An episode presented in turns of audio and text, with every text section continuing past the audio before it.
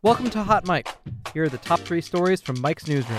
On Wednesday evening, a federal judge in Hawaii granted a motion for a temporary restraining order blocking President Donald Trump's revamped ban on travelers from six Muslim majority countries.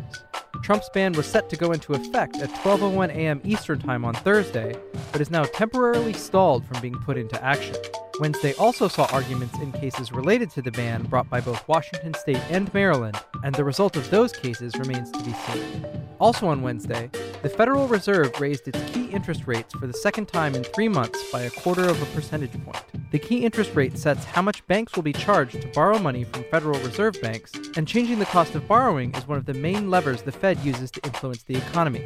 Generally, rate hikes are bad for borrowers and good for savers, so if you've got a savings account or own some sort of bond, the rate hikes offer an opportunity to boost your bottom line.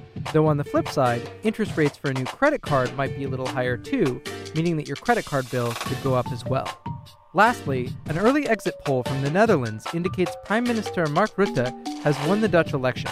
The Associated Press reports the poll suggests he has defeated his main opponent, anti Islam candidate Geert Wilders, by a wider than expected margin.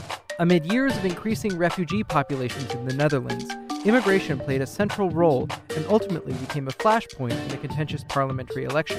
Wilders, who openly scorned Muslims throughout his candidacy and once referred to Moroccans as scum, was even referred to as the Dutch Donald Trump.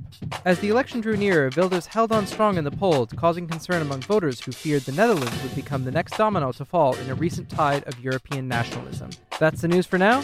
Check back later for more updates.